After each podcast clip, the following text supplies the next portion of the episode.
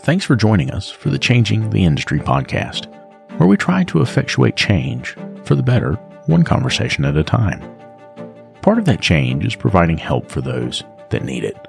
This is why we've partnered with the Institute for Automotive Business Excellence. Whether it's help with sales, operations, or just getting your numbers in order, these folks are some of the very best in the industry. And for our listeners, they'll sit down with you and go over your strengths, your weaknesses, and the opportunities that are in front of you. They'll create a customized plan for how to move forward, absolutely free. That's right, free. And if your plan includes one on one coaching, they can also help you with that. There's no hard sales pitch, no obligation, just honest help from honest people. So if that's something that you think could benefit you, make sure you click on the link in the show notes. And now, on to the show.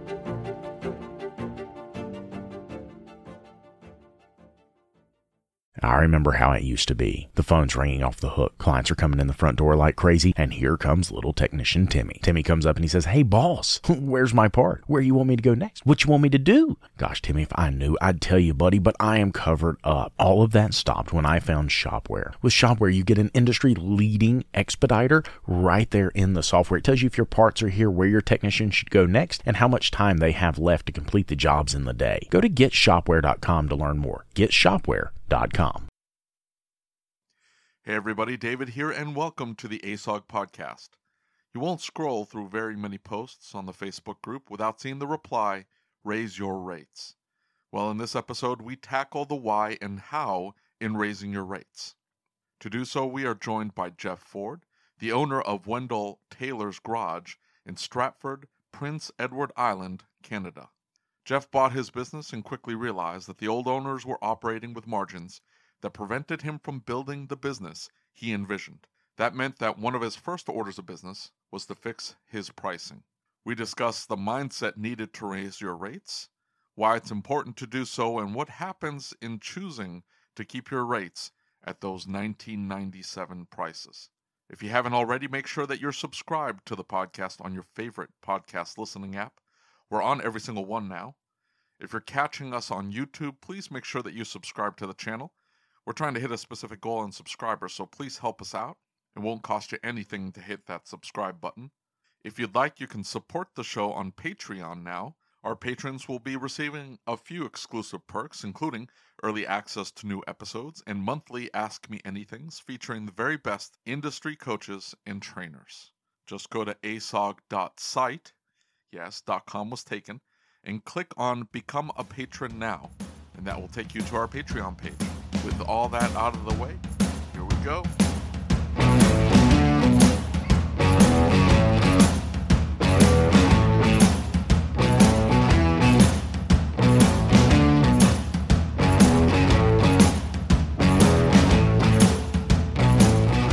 You tell me what where did you start at and where are you at now how did I'm, it go I'm probably about uh, twenty dollars more per hour labor rate wise than we were before, but that really is only a, like when I bought the shop. Sorry, um, which is early 2018. But that's really only a very small part of of where we went up. I mean, we've implemented a labor matrix since then.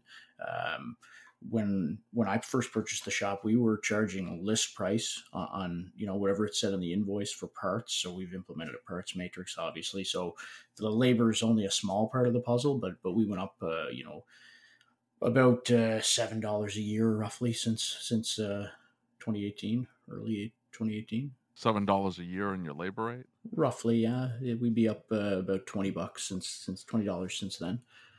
Um, but again, that's then there's a labor matrix on top of that now too, so that's kind of only a very small piece of the puzzle, obviously.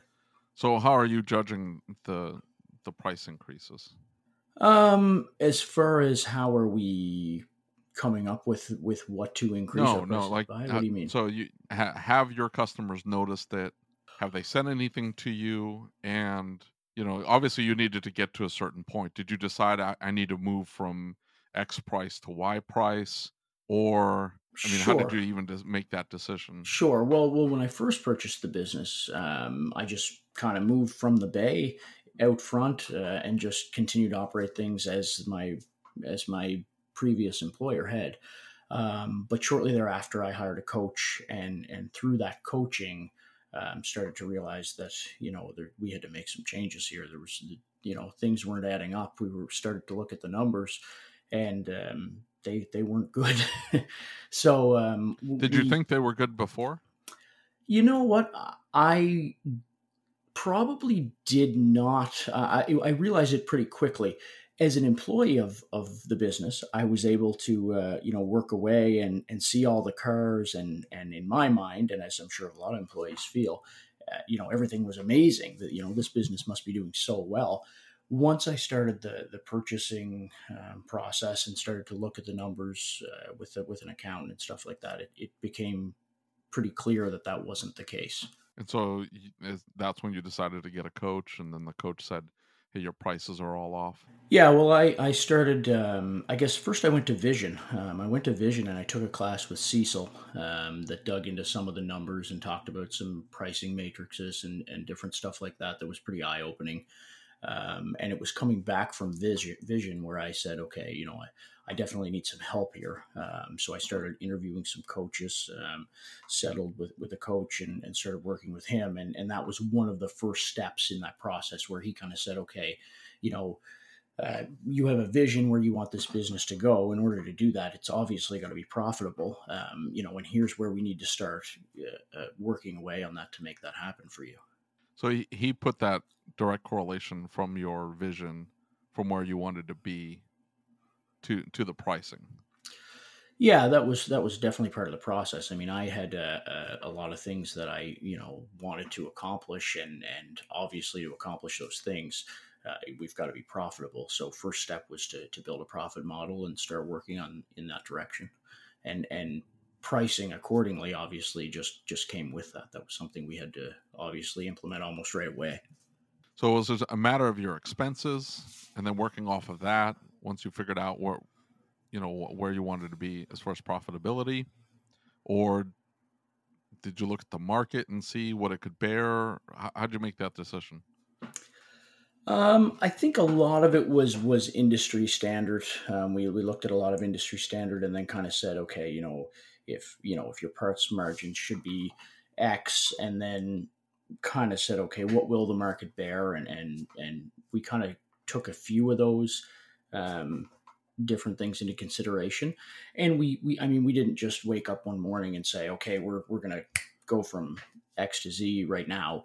We, uh, you know, there was, we, we kind of in- incrementally crept up to where we needed to be. And, and we're still working on that. I mean, we're still not perfect. We're still not where, where I feel we should be, especially given the, the people in this building. And the- Lucas and I have been telling you about Parts Tech for a while now and how it gives you access to unlimited parts and tire vendors and direct integration with over 35 shop management systems. And now they've just launched a new referral program. All you have to do is open your Parts Tech account, go to My Shop, and click on the Rewards tab. There you'll find your referral URL, which you can share via email, text message, or on your social media. If your referral signs up for a new account and places five orders in the first 30 days, Parts Tech will send you a $100 gift card. That's it. Nothing else is needed. Your referrals can get you $100 just for using Parts Tech, which by the way, is absolutely free to get started with. So if you're using Parts Tech already, start sharing that referral link. And if you haven't signed up for Parts Tech yet, what are you waiting for? Click on the link in the description or go to partstech.com forward slash podcast. That's partstech.com forward slash podcast. Hey, one more thing. If you find out that your shop management system doesn't integrate with Parts Tech, it's time to upgrade. David and I use what we believe to be the very best system on the market, Shopware. With unmatched features like Parts GP Optimizer and DVX, which is their digital vehicle experience, Shopware really is way more than just a shop management software. With it, you'll be able to create an immersive and interactive experience for your client, setting you apart from everyone else using run of the mill software. Are you ready to upgrade? Click the link in the show notes to get started. Quality that we that we provide, but it was a matter of you know uh, chipping away. You know, my coach at the time, and, and Lucas is probably very familiar with it. With the, you know, he always says, "How do you eat an elephant?" Uh, one bite at a time, right? So it was just a matter Absolutely. of moving forward uh, bit by bit, if that makes sense. So my question uh, or what I'm really curious about here is why why did you feel like it needed to be bit by bit? In other words, like what what's preventing you from walking into the shop and you know tacking 30 40% onto your prices tomorrow? Right, that's a good question. Um, at the time, and still today, but especially at the time, it was my own insecurity and fear.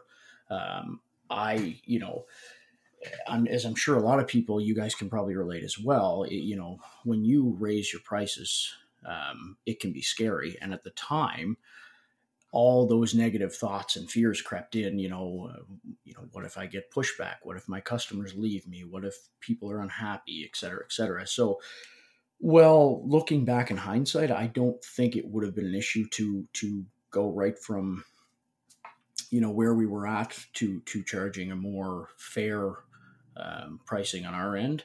But at the time, there was a lot of you know a, lot of my own insecurities and fear um, that probably uh, it took a lot of pushing from from you know Rick really pushed me really really hard um, to to get out of my own way on that. So, uh, just thinking back, you obviously wanted to get to a certain point within the business. How did you see yourself getting to that point, or did you simply not know? uh, other than raising your prices? How are you going to get from A to B? I mean, it's uh, that's that's a tough question. It's it's it, there's so much that goes into it. I don't think without going off in a whole other direction. Um, you know, when I purchased the shop, um, the kind of shop that we were, compared to what we are now, compared to what we're going to be in another five years, is so vastly different. It's it's almost like a, a whole different business. I mean, um, you know, we were a, a cheaper, uh, um, a very busy, cheaper shop um, that did.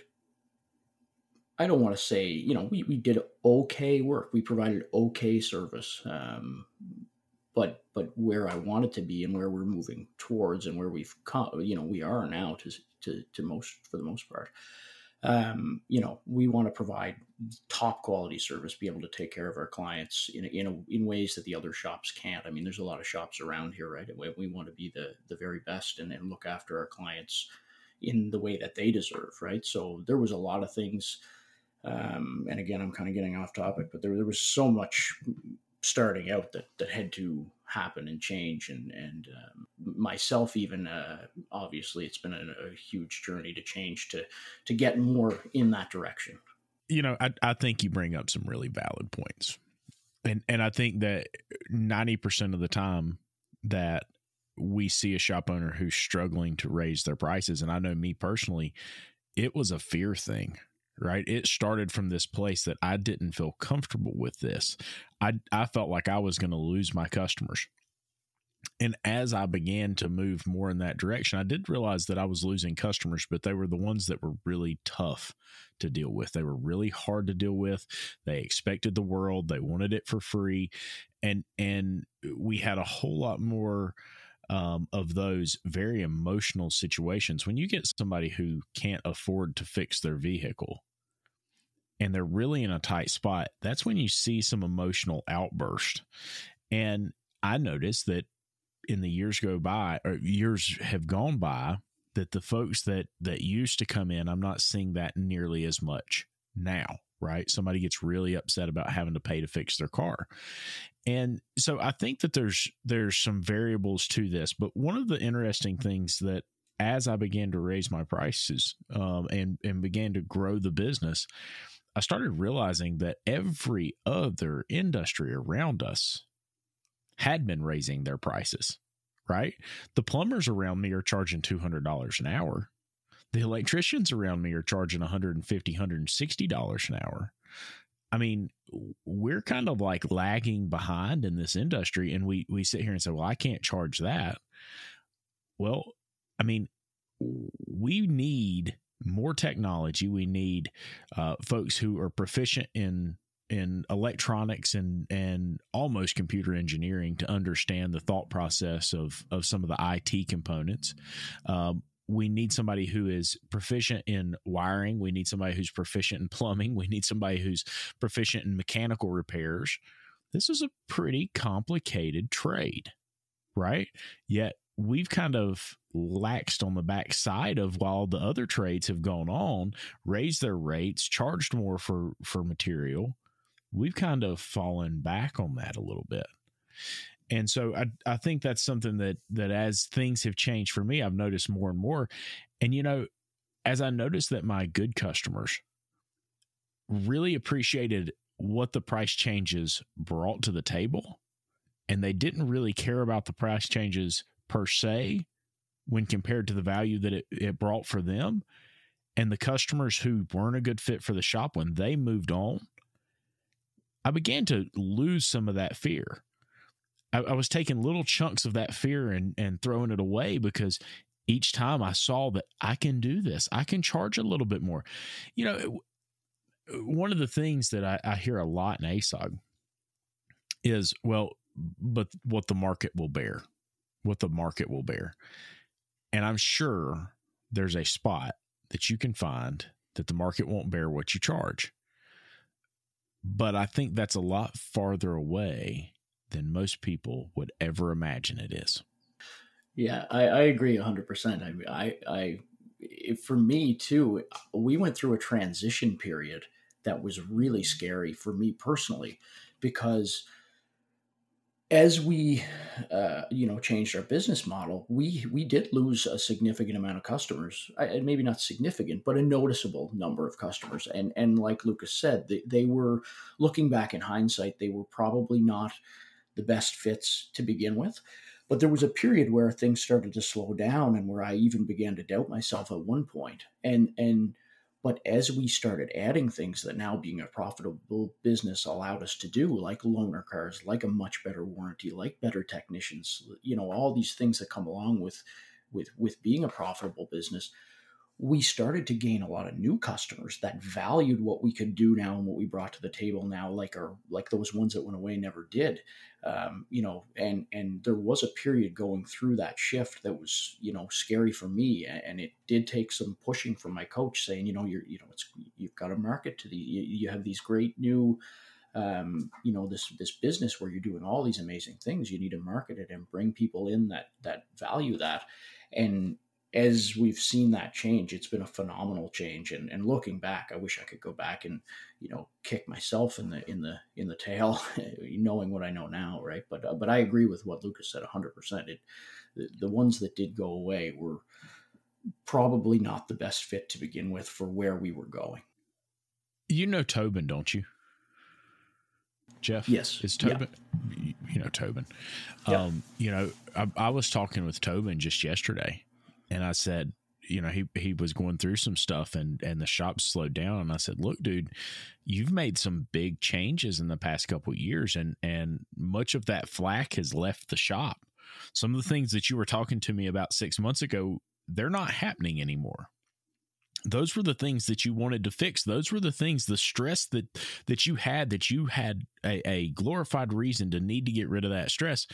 Those things are gone and you're panicking about what we're going to do to get cars in the shop. Well, when we raise our rates, when we make changes to the business, that changes our clientele, right? It changes who we're trying to bring into the shop.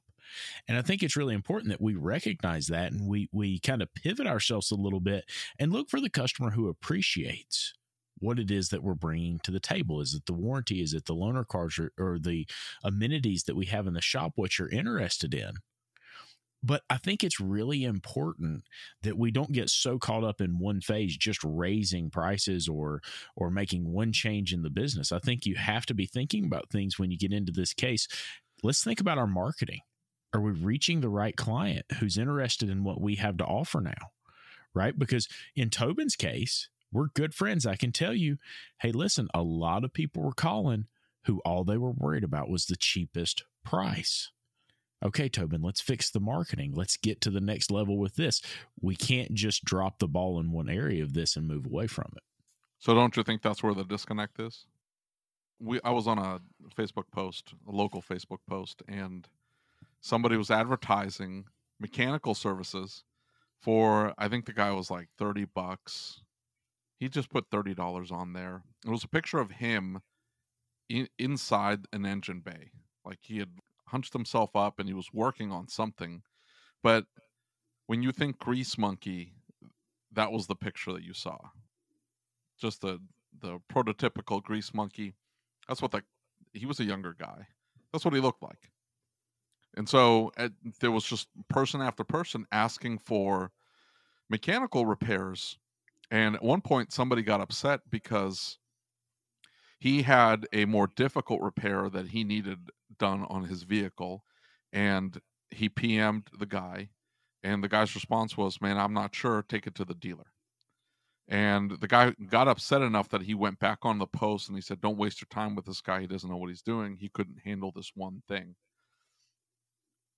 But what the guy was asking for needed legitimate equipment and actual knowledge, not just, I need to swap in some brake pads and call it good. This guy needed to be a technician. He needed, whoever was going to work on this vehicle needed to be capable of handling these repairs. But for whatever reason, everybody on this post didn't see a difference. Didn't see a difference in this kid, this guy, younger guy, crawling inside this engine bay in a parking lot in front of a parts store with tools strung out all over the floor.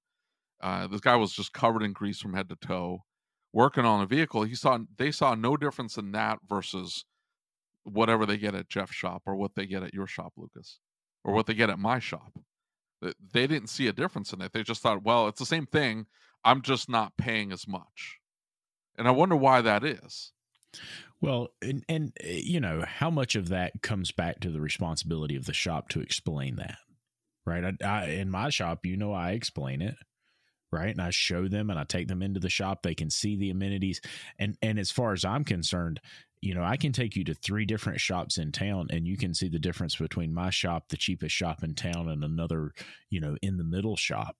Um, and I, I, I think it's experience, right? So, um, you know, we talked a little bit about this with the brake evaluation last week, and and the client that I was talking about in that last podcast um, was actually in today to actually make the repairs on the vehicle.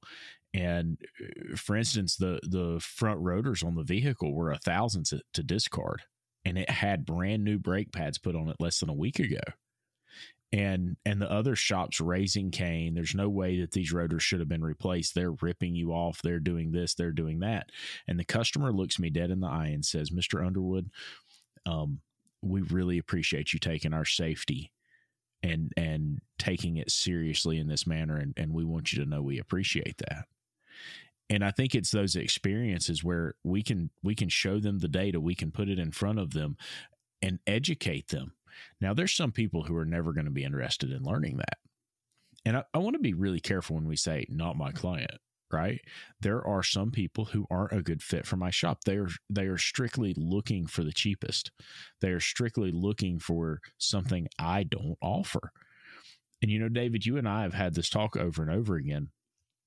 When I buy a TV, I don't go buy the cheapest TV I can find. When I buy a computer, I don't go buy the cheapest computer I can find. When I buy a car, I don't go out and buy a used $100 jalopy that barely runs because that's not what I'm in the market for. That's not what I want. I want something that's reliable. I want something that's nice. I want something that meets the needs that I have envisioned. If I'm going to spend my money, I've worked hard to earn it. I want to make sure that I spend it on something that meets my need. Now, look, car repair is not some glamorous offering, right? It's not something everybody wants to go spend their money on.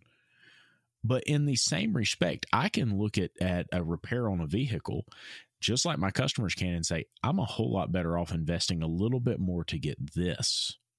Right. And we've talked a lot about Rick saying, is it the cost or the price that concerns you? And I think that brings it all into perspective. Is it the cost or the price that your client's worried about? Because if they're just worried about the the actual price that they're going to pay right now, they're probably not a good fit for my shop. But if they're looking for long term value, I'm probably the place for them. You know what I'm saying? Yeah, there's a lot of people that you, the, the whole not my client thing, just because they're looking for the cheapest price doesn't mean that they don't have the money to spend. They just right. don't value some of the things that you offer that you should be offering, right? If you don't want to be the cheapest guy in town, you should be offering some things that raise the value that you provide And some people just don't see any value and they don't want loaner cars. They don't want a long warranty. They just want their vehicle fixed as cheap as possible. And, and so it's okay to let those folks. And, and again, I'm not talking about uh, somebody who, who maybe wants what you offer but can't afford it. That's not what I'm talking about. I'm mostly talking about people that just don't value what it is that you provide. Um, Right. I know we've. Uh, I've got a friend in a shop that he's jacked his prices way up, and he keeps raising them. But every single time he does, he thinks about the little old lady down the street who is now probably not going to be able to afford his services. He still wants to be able to take care of her, and he still wants to be able to to have her as a client, but he's sort of pricing himself out of her price range. Even though she values what it is that he has, at that point you might want to work with that customer. But somebody who comes in and just wants the absolute cheapest price, because they see, and and this is where it this is the crux of the matter. I think we all understand we need to price profitably, right? To make sure that we're pricing ourselves in a manner that allows us to do what it is that we want to do with our businesses. But I, I think where the disconnect ends up happening is the the shop that refuses to raise their prices or says it's my market or you know folks around here aren't willing to pay for anything more than $75 a labor hour they need to look themselves in the mirror and understand is it really that they're not willing to pay that or is it that I don't see any more value in what I provide and I'm afraid to try to try to get that extra money because I just don't see it. It's not worth it to me and therefore I can't charge that money. Does that make sense? Absolutely. And look, it's not easy, right? I, I I hate to tell you, it is a whole lot easier to be cheap. Right? Let's just be real about it. It's a whole lot easier to be cheaper than everybody else. I, I talked to a shop owner a while back and they said, well, our marketing strategy is to be just a few dollars cheaper than everybody else. Great. Uh, that's easy, right? It's lazy. I'm sorry. It's it's It is- it is lazy lazy, Yeah.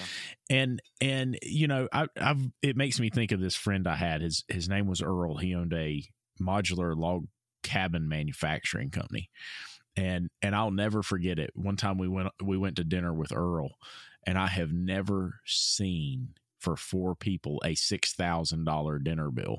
But that's just how Earl went to eat. Right. He went to the nicest restaurants. That's what he wanted to do.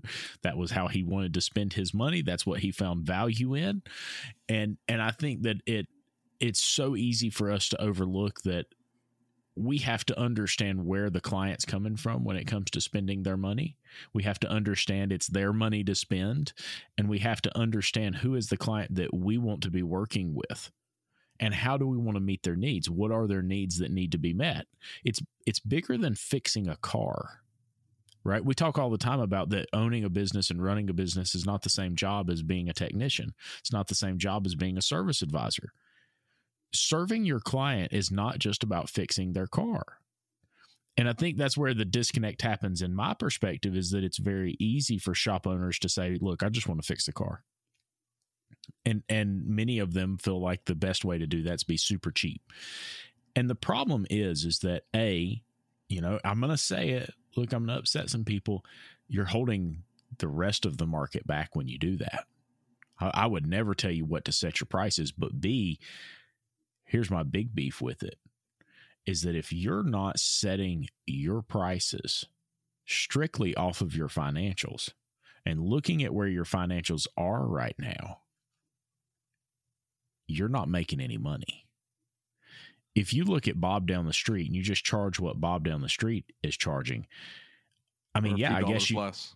Right. I could say, yeah, maybe you don't have overhead. Maybe you don't have this. Maybe you don't have that. To to run the type of shop that I operate and to offer the amenities that I offer, I'm sorry, I don't think it's possible.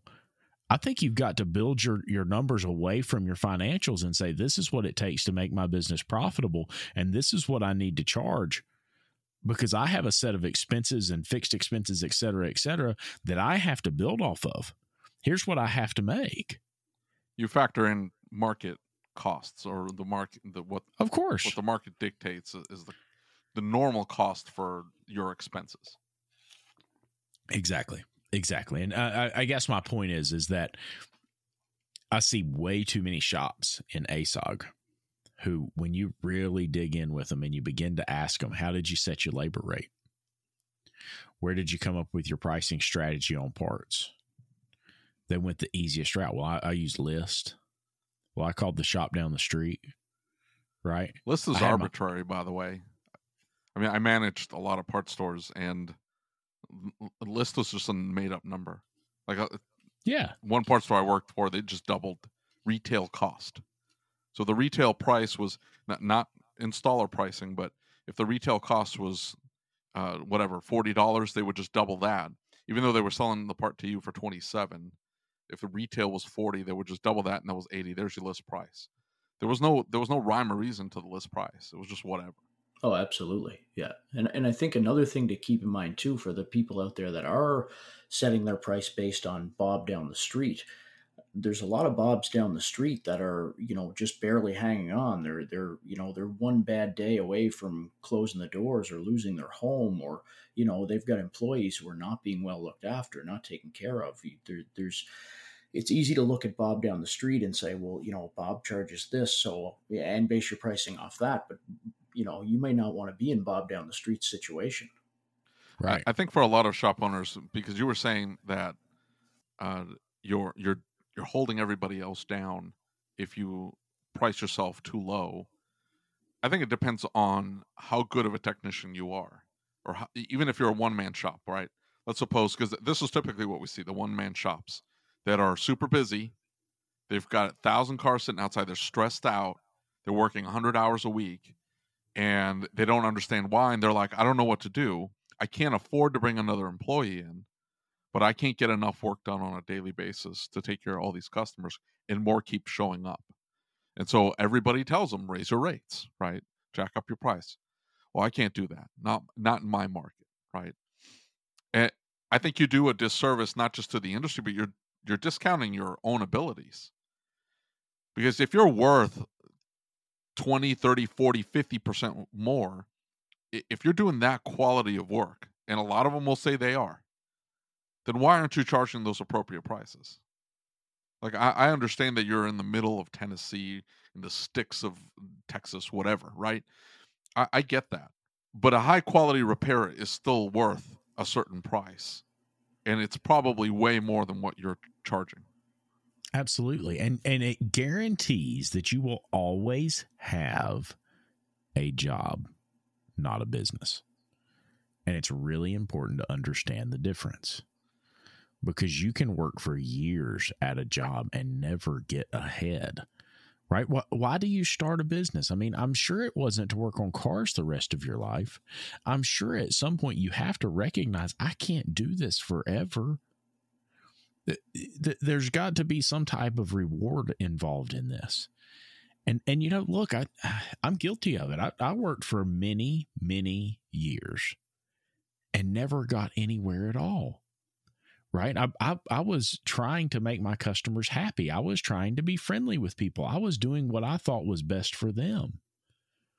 And I, I think that's where so many of us get stuck is we think we're doing what's best for the customer. We're doing what's best for the client because if I just charge them this and and you know we we set our own idea of what expensive is and we just charge them this that I'm I'm doing a really good job for them. No. That's not the case. When we do a really good job, we're talking about warranty. We're talking about offering a loaner car.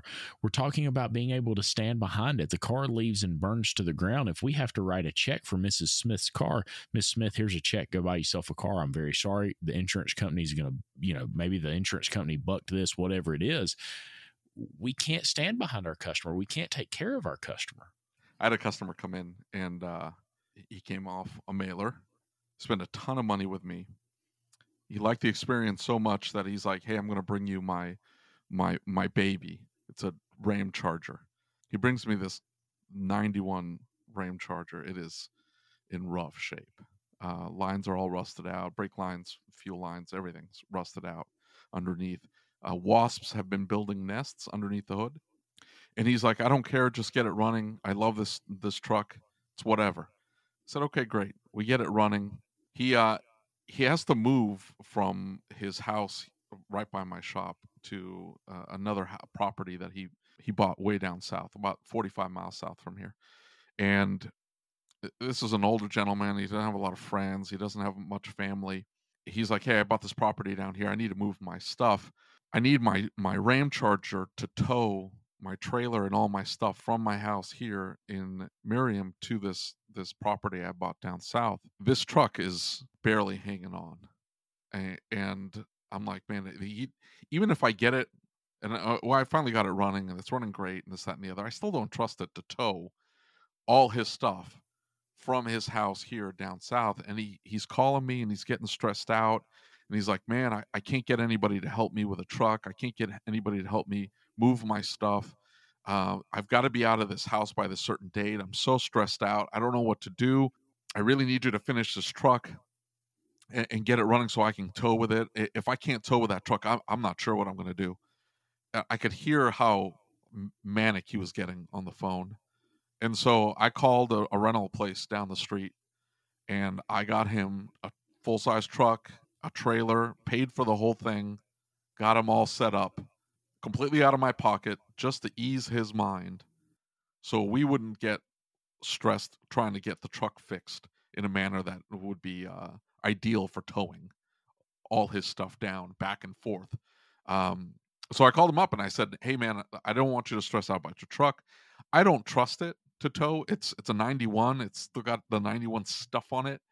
And all of a sudden you're going to be towing 4,000, 5,000 pounds with this thing. I, I don't know, man. It's it's all it's it's got a lift kit and the lift kit's sketchy.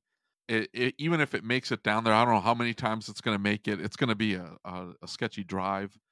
I said, I got you a truck. Just go down there, sign the paperwork. It's all paid for.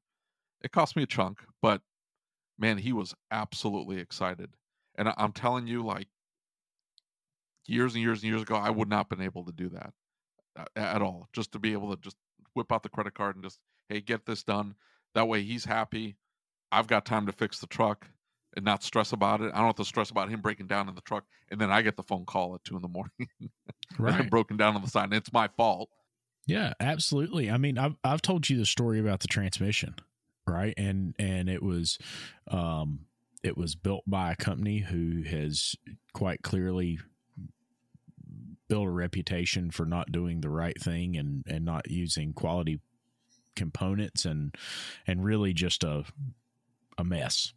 And, um, they bucked on this customer's transmission. And and so I went and bought him a replacement transmission and and out the door.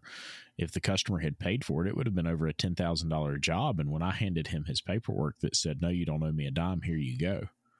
Right? Yeah. and I'm going to put a 3 year 100,000 mile warranty on it and you don't owe anything. And he said yeah but what if they don't what if they don't make it right? I said, it doesn't matter. I'm, I'm here to serve you. I'm here to take care of you. And I'm, that's what I'm doing. And, and I think that that so many of the stresses that I found in my repair shop when I was cheap, right, have gone away as I've I've I've found my place, right? Am I expensive? Yeah, possibly. Am I the most expensive? No, I'm not.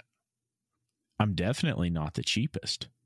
And and I've got customers who when they search for the cheapest, they can really quickly tell he's not the cheapest. But I'm going to tell you something. When I began to find my place as far as pricing and profitability in my business goes, the stress and the aggravation turned to things about maximizing and expediting the flow through the business. It yeah. stopped being about how to survive. Can I pay my bills? Are we going to make it? What if I can't pay my guys? And it became something completely different. It became when I could watch the bank account grow as opposed to wondering if it's going to have enough in it to pay the bills tomorrow. Right? And and I think there's got to be a shift in your mindset when you get to this point, but eventually you're going to find out that you can't really serve your customer and do the job you're supposed to be doing for them if you're charging subpar rates, if you're not charging enough labor right? I mean, we, we talk about this all the time. How often do we hear that? Oh, well, my gosh, you know, I, I, I've got $125 an hour labor rate, right? But that job that should should have been charging at, at two, maybe three hours, four hours, right? Or or something goes wrong during the repair. And they say, "Oh, what do we do? What do we do? What do we do?" Well, you pick up the, the phone and call the customer and say, "Mrs. Customer, we've run into this. It's going to be this many more dollars." You didn't build it, buy it, or break it. It's not your responsibility to pay to fix it. But for so long, we've subsidized auto repair with the dollars that are supposed to feed our families, supposed to send our kids to school, supposed to send us on a vacation. You can't live an endless life that's solely around working and stressing out about how you're going to make it and and this dream of running a shop can't whittle you away for the rest of your life for no reason but it all comes back to fear. It all comes back to i'm afraid to charge what i should charge. I'm afraid to even look to see what i should charge right? I'm afraid to sit down and look at my numbers. I think time and time again we have these conversations in the podcast and it comes back to fear time after time after time. At some point, you have to address the fear factor and you have to recognize that you're an entrepreneur, you're a business owner. You have to take the leap of faith because I'm going to tell you something. If you can't make a living doing what you're doing, you might as well let it fail anyway. Go get a job somewhere else. I think that was the post that inspired this podcast was the gentleman who got the quote from somebody coming into his shop and they were they got quoted something like $2400 to do an AC job on a Honda. And that's what he put on the post. He's like, I don't understand how they got to $2400. I'm at like 1100 or something really low. I mean, it was just way off. And he's like, I, I just don't get where they're they're coming from. I don't see these numbers and it was reply after reply going, What are you talking about? You've got to replace A, B, C, D, and E. And by the way, this is also going to fail on that. You're not going to find out till you put it all back together. And you find that this other component has also failed now that it's got fresh components elsewhere in the system. This other component's going to fail as well. So, yeah, the $2,400 is accurate. Maybe, you know, within 10%, but $2,400 is about right you just didn't have the experience to know to build that out properly? Or you know you just weren't considering the the repair as a whole?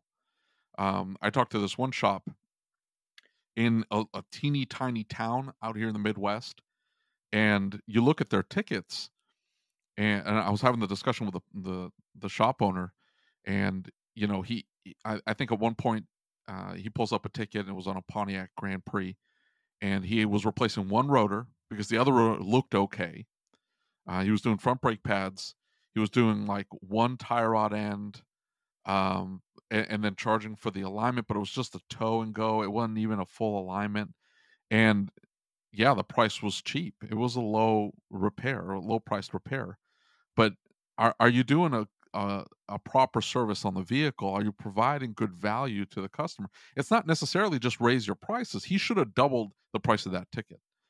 But in doubling the price of the ticket, it should have been brake pads, hardware, brand new rotors, both tie rod ends, because we have to do the alignment. Might as well get them both in there, uh, and a full full four wheel alignment. And the ticket should have been twice as much as it was. But uh, for whatever reason, rather than saying, "How can I do this repair?" And, and this is just a mindset shift, right? How do I do this repair to provide the most amount of value to my customer today? And so I know for sure that that one rotor that I'm not replacing doesn't warp tomorrow. How do I know that I he, they're not going to have to come back and do the other tie rod end now uh, that I didn't replace it and then pay for another toe and go or another alignment? Um, how do I make sure that the the back is aligned properly toward to the front how do I make sure that I do a, a premium repair at a great price, providing ridiculous value to my customer? Well, but look, but here's the thing: is is that uh, I, I guess my point in all of that is, is you're the damn professional. Exactly. You're supposed to know what they need.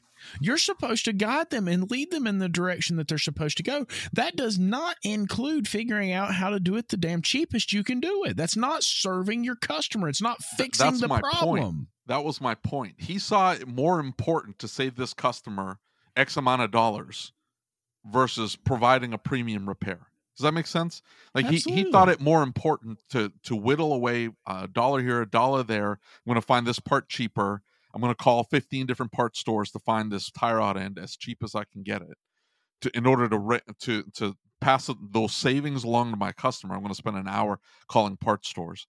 Um, rather than doing a complete repair with premium parts and the price is what it is, and I'm going to make sure that this repair is going to last a very long time because I'm uh, I'm confident in my abilities and I've sourced the best parts possible.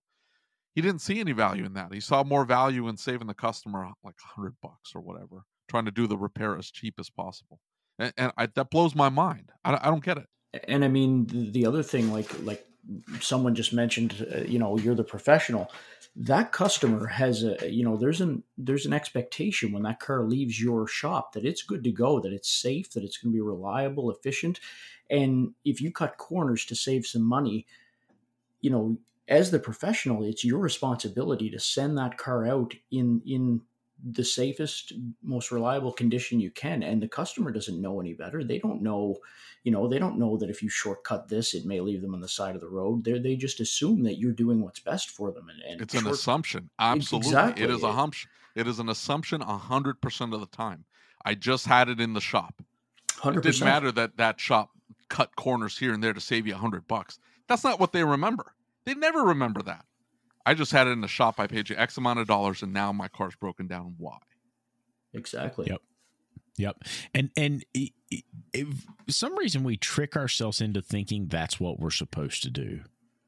Right. And and I have found so much more success in conveying to the customers why we don't do that. Right. Like I, I was talking to a client today and and and we were actually talking about that same brake job. And and during the course of today, we had three vehicles. Two of them made appointments they're going to drive in. One of them was towed in from the same shop that did that that has a stellar reputation. The reputation's beginning to to take a tank. It's diving. And and this vehicle's been sitting here and it's rusty and they he's like i, I don't even need them to say they do or don't want to fix it. I just need to know what they want me to do. Do they want me to tow it out? Do they want me to leave this vehicle here it's it's become a theme with this shop so I was talking to the customer with the brake issue who had been in the same shop. And I said, you know, I said, I think that we we come up with these mindsets and and the customer is is extremely well versed in customer service he's he's uh, involved with travel and tourism uh, and and a large capacity here in our area and he said um, he said well what do you mean i said well i said i think we trick ourselves into thinking that it's the time that's most important to the customer it's the money that's most important to the customer and we never ask the customer wh- what was most important to them and I've learned to find out from my customers, you know, if if you're really just focused on price, if you're really just focused on time, I will convey to you how I can meet that need and what the expectation needs to be. But it comes down to setting expectations. And so the conversation continued on, and I said, you know, I, I personally don't want to go in for heart surgery and tell the doctor, hey, listen, I need to be out of here in an hour. I need to be out of here in two hours. I have to go, and I'm only willing to pay this. And I, you know, listen, couldn't you just do this a little bit cheaper? Is there any cheaper parts you could use? no, he's the professional, right? So when I'm in a in a life threatening situation, I go to him and say, Doc, what do you recommend? What what should we do? What's our next step? And he comes in and says, Okay, this is what I would do. These are the steps I would take. This is what we need to do. And this is the action we need to take it in. This is how long it's going to take. This is the medicine you need to take. This is the surgery we need to do. And he's a professional. And I depend on him. Why is it different when we're talking about a vehicle? It's not. Your client is not the professional.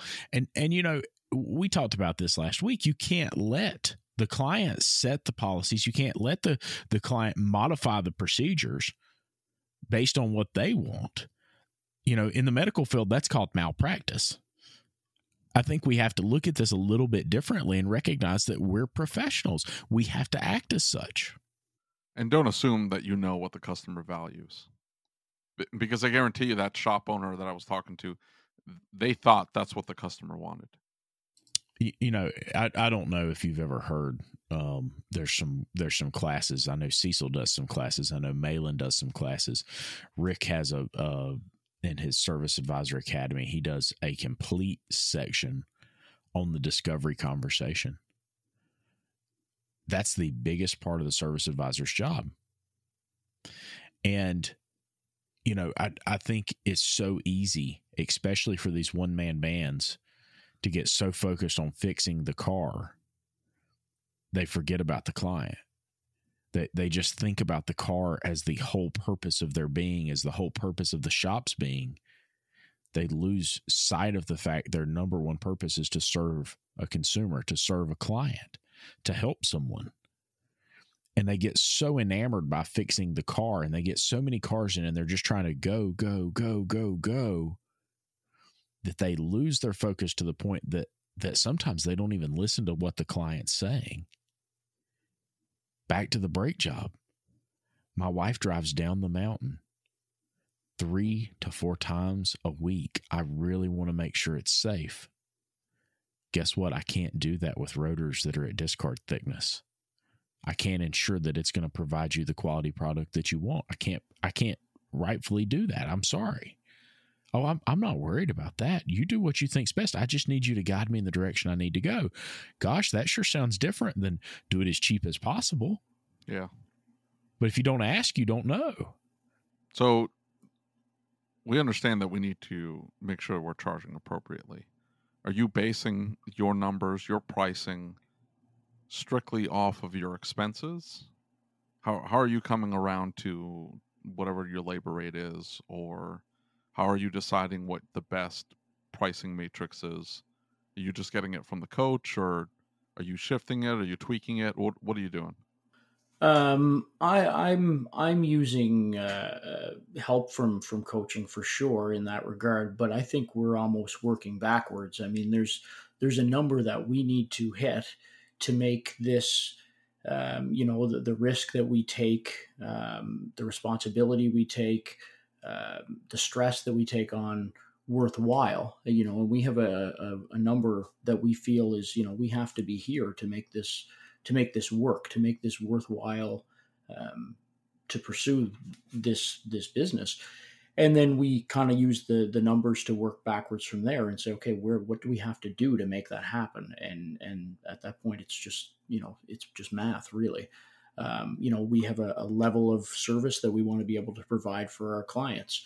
Um, we want to have exceptional technicians and we do you know when, when we look at all these things at the end of the day there's a number that needs to be left over to make this worthwhile and, and, you know we need to set our pricing accordingly to hit that target if that makes sense. That makes perfect definitely. sense. yeah. Definitely. And and look so you know and i, I know we've hashed this out before but you know what, what's the biggest topic in the industry right now? Well i can't find any technicians. Mm-hmm. okay. Well how do we begin to fix that? Well they've got to be able to be paid fairly. Um, there's other industries that they can go into and they can get uh, medical and dental and vision. So, got to be able to cover that. Okay. They can get, um, you know, uh, paid time off. They can get a 401k or a IRA. Great. Okay. Well, how do I begin to cover that? If if we start with the basis of the primary things that the shop has to do, well, it has to fix cars. Okay, we want really good technicians. How much do really good technicians cost? What what does it take to accomplish that? How do we how do we inspire one of those really great technicians to come work for us? Well, guess what? When you start putting your numbers in, and all of a sudden, you know, uh, well, I hate to tell you, you're not going to do that with a seventy dollar an hour labor rate. It's not going to happen we can begin to work back from not, that. Not without giving away a bunch of stuff. I, I, remember there was a post on ASOG, and, and the guy I think was at seventy five an hour, and he was giving half of it to his technicians. Right, but see, he he provided no security to the technicians. Right, and and he in his eyes, I remember the post. In his eyes, he was thinking, "Wow, look how great I am to my guys." Look how good I am to my guys. He was providing them no security. He Security in what all, sense? Well, uh, think of think of insurance, think of dental, think of vision, think of the fact that the business has to remain profitable. So when that slow time hits, the business can have coffers that takes care of the guys. Right? What if something happens? He's in a car accident. Listen, I'm going to stand behind my guys. I'm going to take care of them. They're part of my family. I really care about them. But I have to have money to be able to do that. I found that Peter Drucker quote. He said the essential fact about profit is that there is no such thing. There are only costs. What is called profit and is reported as such in company accounts is actually the genuine and largely quantifiable cost of, among other things, the jobs and pensions of tomorrow. Amen. Love it. I Love think it. that's what you're talking about. That security, right? Yep. The solvency Absolutely. of the business. Am I going to be able to endure another lockdown from coronavirus and be able to survive without government money coming in? And if if I can't, am I charging appropriately in order to do so? So I, I think we we've pretty much well established that the we have to look at our pricing in a specific way to make sure that we are providing security, to, to make sure that we are valuing our services, that we are the professional, we're acting that way and pricing things like the professional that we are. So how do we get there? What's the mind shift, mindset shift that we need to have in order to to get from $75 an hour if that happens to be on the low end in your market and you need to get to a, a, a higher dollar amount where do you start uh, how did you start jeff Um, I again, I think it. Uh, uh, not to beat a dead horse, but it comes back to fear, right? It, it's a matter of overcoming that those fears. Uh, like for me, it was really, really difficult. And had I not had a coach, and I mean, not not to say you have to have a coach to be successful, but had I not had a coach pushing me, um, you know, I probably never would have gotten there. And that's because I I needed that push, right? And that can come from a coach, that can come from peers, that can come from a lot of different places. I'm not saying you need a coach, but having someone to push me past that fear. And you know he he would constantly explain to me that everything you want is on the other side of that fear you know? It's everything that you're after you've got to go through that fear to get there. But it's just a matter of of having the the mentality and the ability to push through that fear. I mean it's just it's the unknown that that holds us back for the most part. It's it's the what ifs you know? What if what if my customers leave? What if i you know and then that can snowball into you know what if i lose my business? What if i lose my house? What if i lose you know it, it's it's that fear and and the ability to just not necessarily push through it but to overcome it. Um, for me personally is having a clear- issue. Is having a clear plan and, and i'm assuming you did with the coach having a coach there to provide you a plan and say well if we start to lose customers this is the approach we're going to take uh, don't worry about losing half your car count because we're going to triple your aro uh, and so it'll be a net gain. Did, did you have to lay that out and just to see it on paper and maybe you know i guess quantify uh, uh, facing that fear For me personally, um, we didn't necessarily. I didn't necessarily lay that out as far as what I was going to do. There was a bit of blind faith involved, if I'm being honest. But it was also having, you know, talking to people like like Lucas and and other people that I know in the industry that I'd gotten to know in the industry to say, you know, hey, I've been there. I've, I've gone through it myself. It's going to be okay. You're going to be fine. And, and just kind of to reassure and, and almost uh, provide some, some reassurance that, you know, that you're not alone in this. It's perfectly normal to feel this way. That fear's okay, but you're going to be all right. And then, of course, having that coach in, in, in there too, you know, Rick would always tell me, like, you know, I, I'm going to do everything I can to, to not let you fail, but I need you to have some trust in the process, right? yeah for sure you know and and look i i think it's it is fear and i think that eventually you just make a decision i can't take it being like it is anymore. I have to do something different. I cannot handle this anymore. I i have to make a decision. I have to do this right? And sometimes you just set it down and say look i'm just going to do it right? And and i think that's when my business really began to change. When when my my peers from the outside my coach from the outside were looking at me and saying um you know, I can see this. This is where you need to be. I've got to the point, you know, David, if you call me and say something, I'm going to listen to you. If Rick calls me and says something, I'm going to listen. And I, you know, I, have got it and I, I will post it, but it's, it's some of the things that Rick has sent me. Um, and and he says fear and faith are future based thinking in other words both thought processes are based in the future fear happens when you focus on what can go wrong faith happens on when you focus what can go right Remember where focus goes, energy flows. Your thoughts and focus are the steering wheel to your reality. You go where you are looking. Fear makes problems worse because it is the beginning of negative thinking. Fear can prevent you from taking action when you should. You make poor decisions when your thoughts are based in fear, which leads to poor results. Fear is not real, it exists only in your thoughts, a product of your imagination, causing you to fear things that may never exist. Yeah, absolutely. I mean, we've all heard fear, you know, F E A R, false evidence appearing real, right? Absolutely. So fear wasn't a huge factor in my pricing. Um, it it was a little bit at the very very beginning when I started shifting my prices up to be able to, like Jeff said, provide a level of service that I was interested in providing. I had these grand ideas of what we were going to be able to accomplish as a repair shop when I opened up, and my pricing wasn't matching the value I wanted to provide uh, because I just simply didn't have the money to be able to do these things, uh, which was unfortunate. And it really had nothing to do with like how nice your front lobby is and whether you have a, a you know a coffee bar or whatever.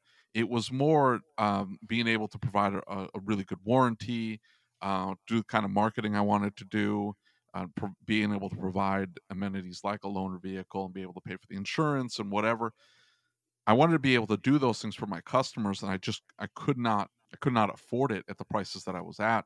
But for me, the biggest shift was in understanding how to price tickets properly, and I think this is discounted completely and almost never mentioned.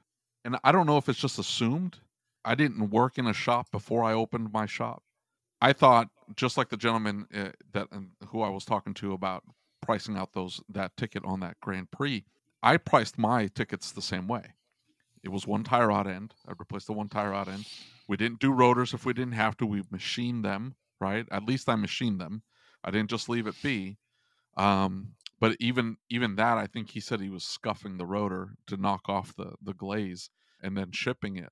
I was looking for ways to to keep my prices low and thought I was doing a service to my customer by cutting corners whenever I could. I don't need to do this, you know, I can I don't I can do the left valve cover gasket. I don't need to do the right valve cover gasket. Oh, it's just the front valve cover gasket leaking, so I don't have to take the intake manifold off. So I'm to be able to save you a ton of money, Mr. Customer. And I thought it was providing a great service to the customer. That's not what they wanted. They wanted a fixed vehicle. So as soon as I started understanding that I need to price these things out to ensure that this entire system is going to last as long as it needs to in order for them to feel like they got maximum value out of it, my prices are going to shift completely. So it's not just one tie rod end, it's two tie rod ends. So I only pay for one alignment. It's not just pads, it's pads, rotors, hardware, clean and lubricate everything. It's a complete brake uh, service, maybe a brake fluid flush if we need to. You know, it, it's a complete repair. Now, instead of just valve cover gaskets, I'm not just doing valve cover gaskets. I'm pulling the spark plug out, measuring the gap. Hey, looks like you're getting close uh, on the uh, on the high end of this gap, or you're out of the gap. We need to replace not just the valve cover gaskets, plenum gasket. We need to do spark plugs at the same time, uh, ignition coil boots, and all of a sudden that $200 ticket is now a $750 ticket. And yeah, that's a huge increase in price, but the customer's going to drive away. Whether I do it for 200 or 750, the customer leaves with the same assumption. Does that make sense? They, they assume the vehicle's fixed. Absolutely. And they're not going to have any more problems. I just paid this guy 750 bucks. I shouldn't have any more issues with this vehicle. And I know at 200 I'm not doing that. At 750, I'm getting way closer. Yep, absolutely. Absolutely. And and look, the other thing is is that you got to think about the things like the clamps and the the hoses, right? I used to do water pumps and I wouldn't change the radiator hoses. And and eh, you know now looking back, that seems scary. That seems ridiculous. Why would you ever do Yeah. that? And I I Open kept up the find- cooling system and not replace the thermostat. Any of the Right. hoses that you took off have to get replaced because the car is 150,000 miles and they're crusty. Like Right. everything you touch should get replaced. Pretty much everything, unless they're gleaming and brand new. And I'm telling you, I don't know as many tickets as I've looked at over the last few years. This has been the biggest factor in somebody's low ARO. In my mind, it's it's very seldom, and and I know we see them pop up on ASOG where the guy's like, "I'm at seventy five dollars an hour." It, it's seldom that I see them too low on their labor rate. It's usually their parts are, aren't being marked up properly, so they have you know a thirty percent margin on their parts or twenty five percent margin on their parts, way too low on their parts, right? And more often than not, their parts la- parts to labor ratio is way out of whack Yeah. and they're they're swapping parts out and never charging any labor time absolutely for those parts that they're touching. And so, uh, uh, one gentleman, his, his AR was really really low, and uh, you know he everybody kept telling him, "Well, you're gonna have to tweak up your labor rate," and so he did. And then again, and he was with a coaching company, and that's what they were telling him to do. Hey, tweak up your labor rate. He got to the point where he was, he was starting to get uncomfortable with increasing his labor rate. He's like, "Man, I'm the I'm one of the most expensive in town. Uh, I don't feel like I can tweak up my labor rate any higher." So we did a ticket audit, and, and I I think I even replied to a, a recent post on ASOG. I said, "Audit your tickets. That should be the first thing. If you've got a problem with your with your pricing, if you got a problem with your ARO, audit your tickets." We audited his tickets, went through, and uh, one ticket that he pulled up, he had a water pump R and R, and uh, he had labor time for the water pump. And then underneath the water pump on this parts list was water pump, thermostat, hoses, like radiator cap, and I think a coolant flush. It was like there were no other labor charges in there. So he was charging for all these parts, no labor charges associated with any of the the other parts. And I'm not talking about interference time. I'm talking about the water pumps on the passenger side and the thermostats on the driver side. But he knew he needed to do both. But his service advisor was just charging for the water pump and that's it. And so he needed to add another hour, hour and a half, two hours to that ticket. And he wasn't. And it, ticket after ticket, hundreds of tickets were leaving every month like that. That's all he Okay. needed to do. And all of a sudden, the labor rate or, or the, the labor rate is a non issue. All of a sudden, his parts of labor ratio come in line and he's charging appropriately. Well, the the scariest part about that is not the ARO, right? The scariest part about that is is that that we have created a situation where a we can create a technician who uh, is thinking about cutting corners now because he's not being paid for doing his job fairly, right? Yeah, this guy was Um, frustrated with his technicians because they weren't they weren't uh, you know billing out enough hours every single week. And I said, you're expecting your technicians to be at 200 percent efficiency on every job because you're only charging as half as many hours as you should. Exactly. Exactly. And and then we also have not set proper expectations with the customer and we're not doing the job for the customer that we should be doing. Talk about a reputation and a comeback issue, right? So so you've compounded all of your problems with this one stupid simple little thing that shouldn't be a problem at all. It's it's very easy to take care of this, right? Get the right parts on the job, get all the parts you need to do the job properly, charge appropriately in in time references and parts references, et cetera, et cetera. Remember, the labor guide is just that. It's a guide. It, it doesn't account for the fact the car's, you know, 5, 10, 15 years old, that it's rusty. You you need to be charging more time for it. And and just set proper expectations. And I, I think a lot of that does come back to fear. Now there are some shop owners, right? And we know a lot of them. But those aren't the ones that this episode is talking to we know shop owners who just go out there and do it. Whatever, man. I got this. Right? Doesn't bother me a bit. I, I can do this. But they've already done it. Right? They've already taken that leap of faith. Whereas many of the shop owners that are listening to this episode saying, I could never do that, that that's taking advantage of my customers. No, it's taking advantage of your family. It's setting you up for disaster.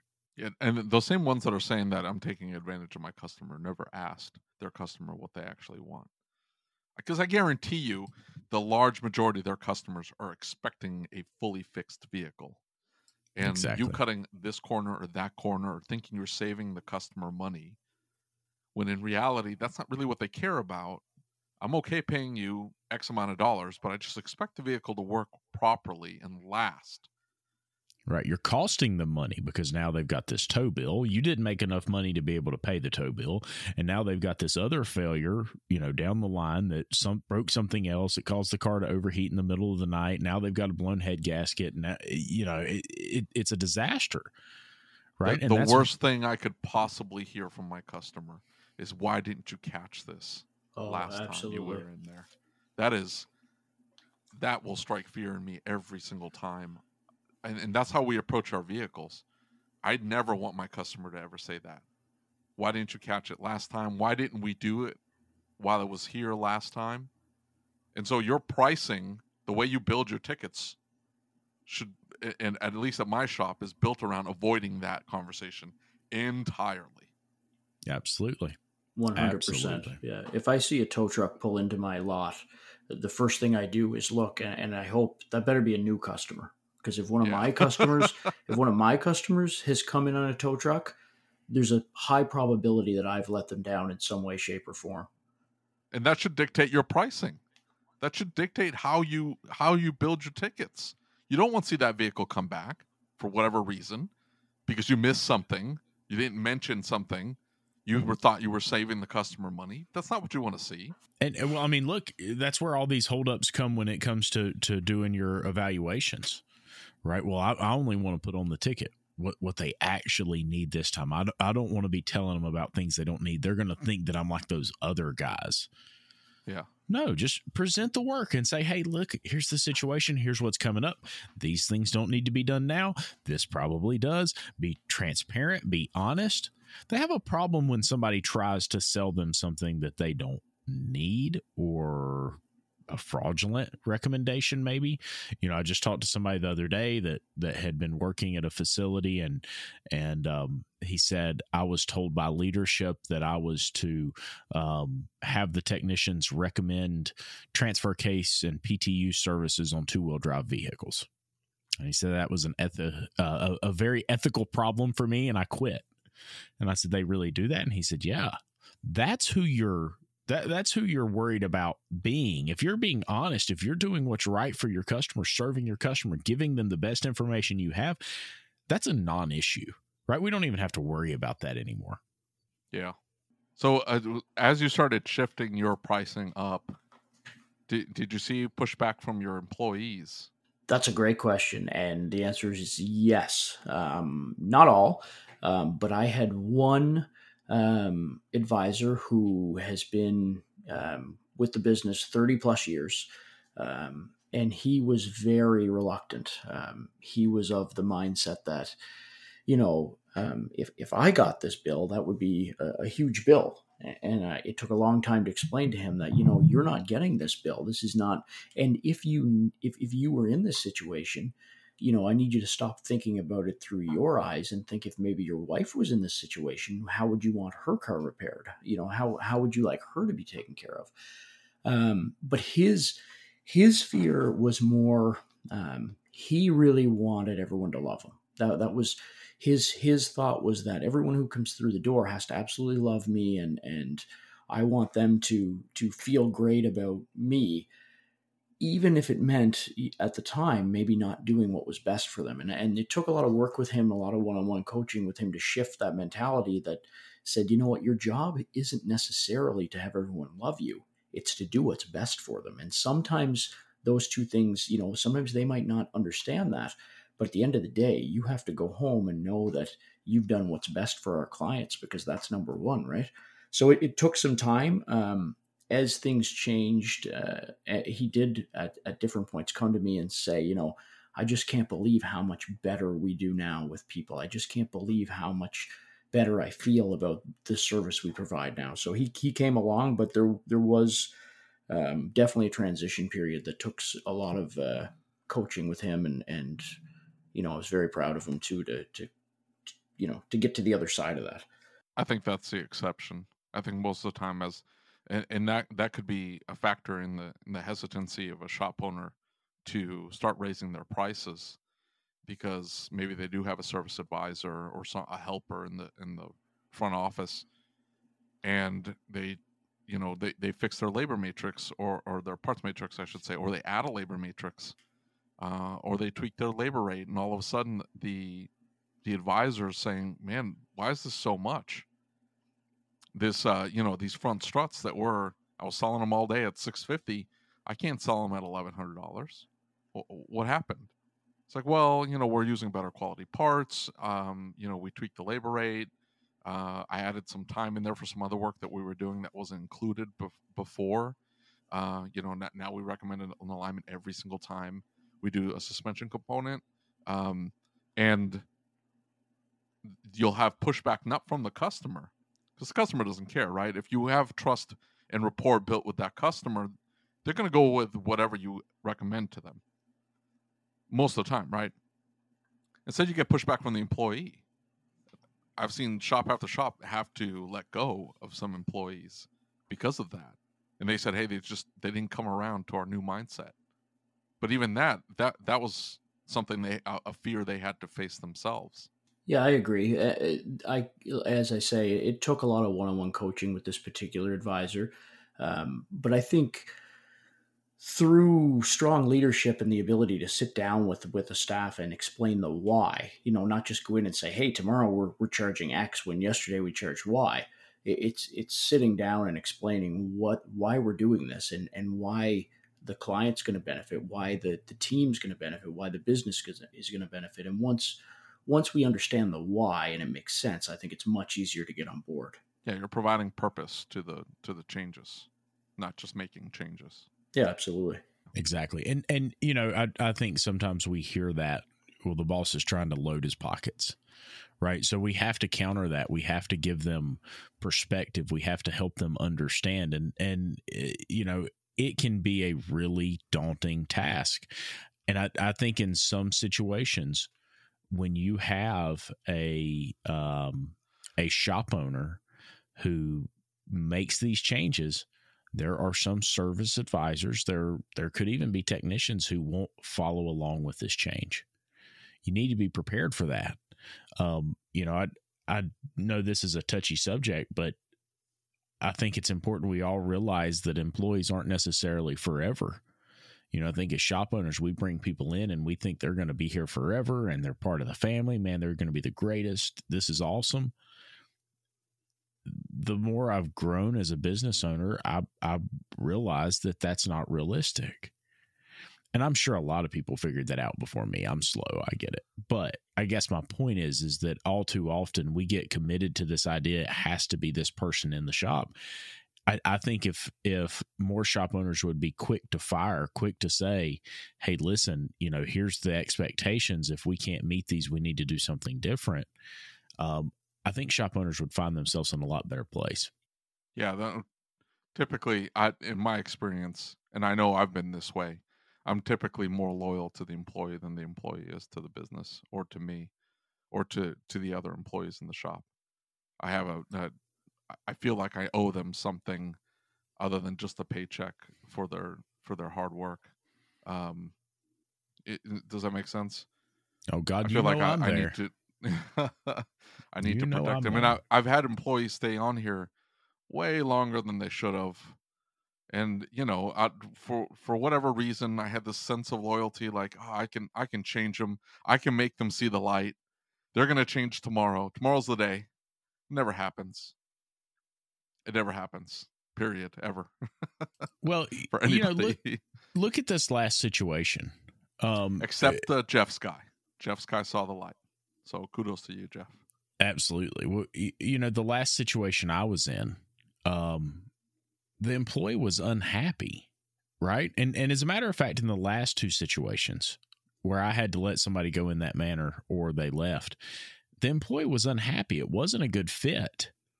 But they were trying to be honorable. They were trying to stick around and, and tough it out as much as possible because I saw something that wasn't there right?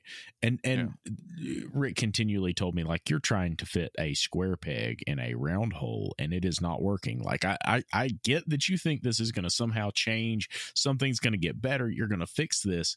It's not. I promise. I've seen it time and time again. And you told me that, and other people told me that. The deal with the service advisor situation. I could listen to the calls, and I had to have a trash can beside me because I'm like, oh my God, I'm going to throw up. This is horrible. He'll get better. No, I, he didn't have the skill set. He didn't have the ability to get better. Right. But I was sacrificing the, the numbers and I was sacrificing the quality I wanted for my customers because I cared about somebody and I wanted what was best for them. Eh, sometimes, as a business owner, you've got to be ruthless. You've got to care about the business. You've got to care about your customers in a different way. I have to serve them at a high level and we can't get enamored by trying to keep this employee on. So, you know, when you start making these changes as a business owner, if you get somebody that bucks, you need to be ready for that to happen. Yeah. Let let me ask you a question. Absolutely. So let's go back 4 years, 5 years, whatever it is. And and the Jeff Ford that was standing in front of the shop in 2018 what would you say to him?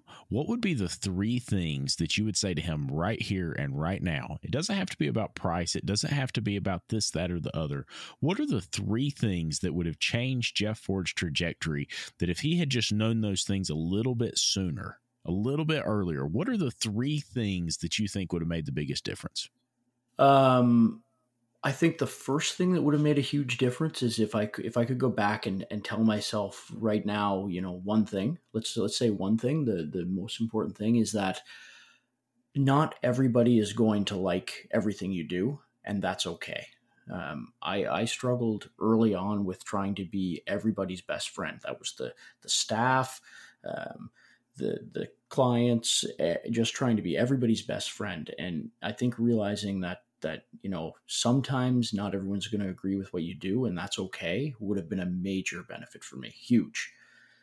Um, and then another major one was was going to be that when you make a mistake or when something goes wrong it's just an event in time and and it's not a, a huge deal right? I was so always so hesitant to do anything because i was like well you know if i put out this marketing piece and it flops that'll be horrible and if I could go back, I would slap myself upside the head and say, "It won't be horrible. It, will it'll you'll just do it again. You'll just try again. If if if you don't try things, you're never going to succeed, right? So again, back to fear. It's just I, I've let fear or had let fear dictate a lot of my early decisions when I bought the shop. So it, it would be just to to kind of let myself know to take a breath. You know, whatever whatever happens is going to happen, and you're going to get over it, and it's going to be you know it's going to be awesome on the other side. Well, I hope you enjoyed this episode of the ASOG podcast. Make sure you check out our Patreon page. The different membership levels are crazy cheap, but they'll help support the show. If you're listening to this on Apple Podcasts, leave us a review. It will help spread the word. As always, if you have any questions, comments, or concerns, or if you'd like to be a guest on the podcast, or if you have any topic suggestions, please reach out to me via email. My email address is david at asog.site. That's D A V I D at A S O G dot S I T E. Until next time.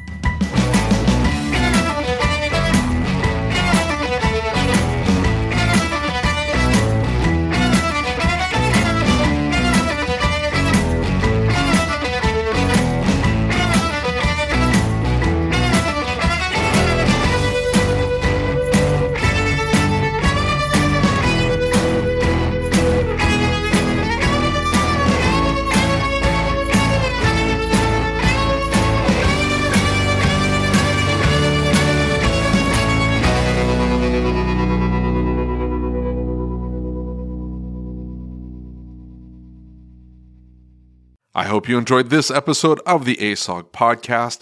Before I let you go, I need to ask you a question. Are you using the best innovative shop management system in the country? If you doubt that you are, why are you making your life harder? Shopware stays one step ahead of everyone else by bringing a clean, easy to use program unlike anything else on the market. Go to getshopware.com and see what I mean today. That's getshopware.com. Check it out. Thank you for listening to the Changing the Industry podcast. If you enjoyed the show, do us a favor and leave us a review on your favorite podcast player. And don't forget to set it to automatically download the latest episode. Our efforts with this podcast, the YouTube channel, and the Facebook group wouldn't be possible without the support of our awesome sponsors. So please take a moment, check them out by clicking on the links in the show notes.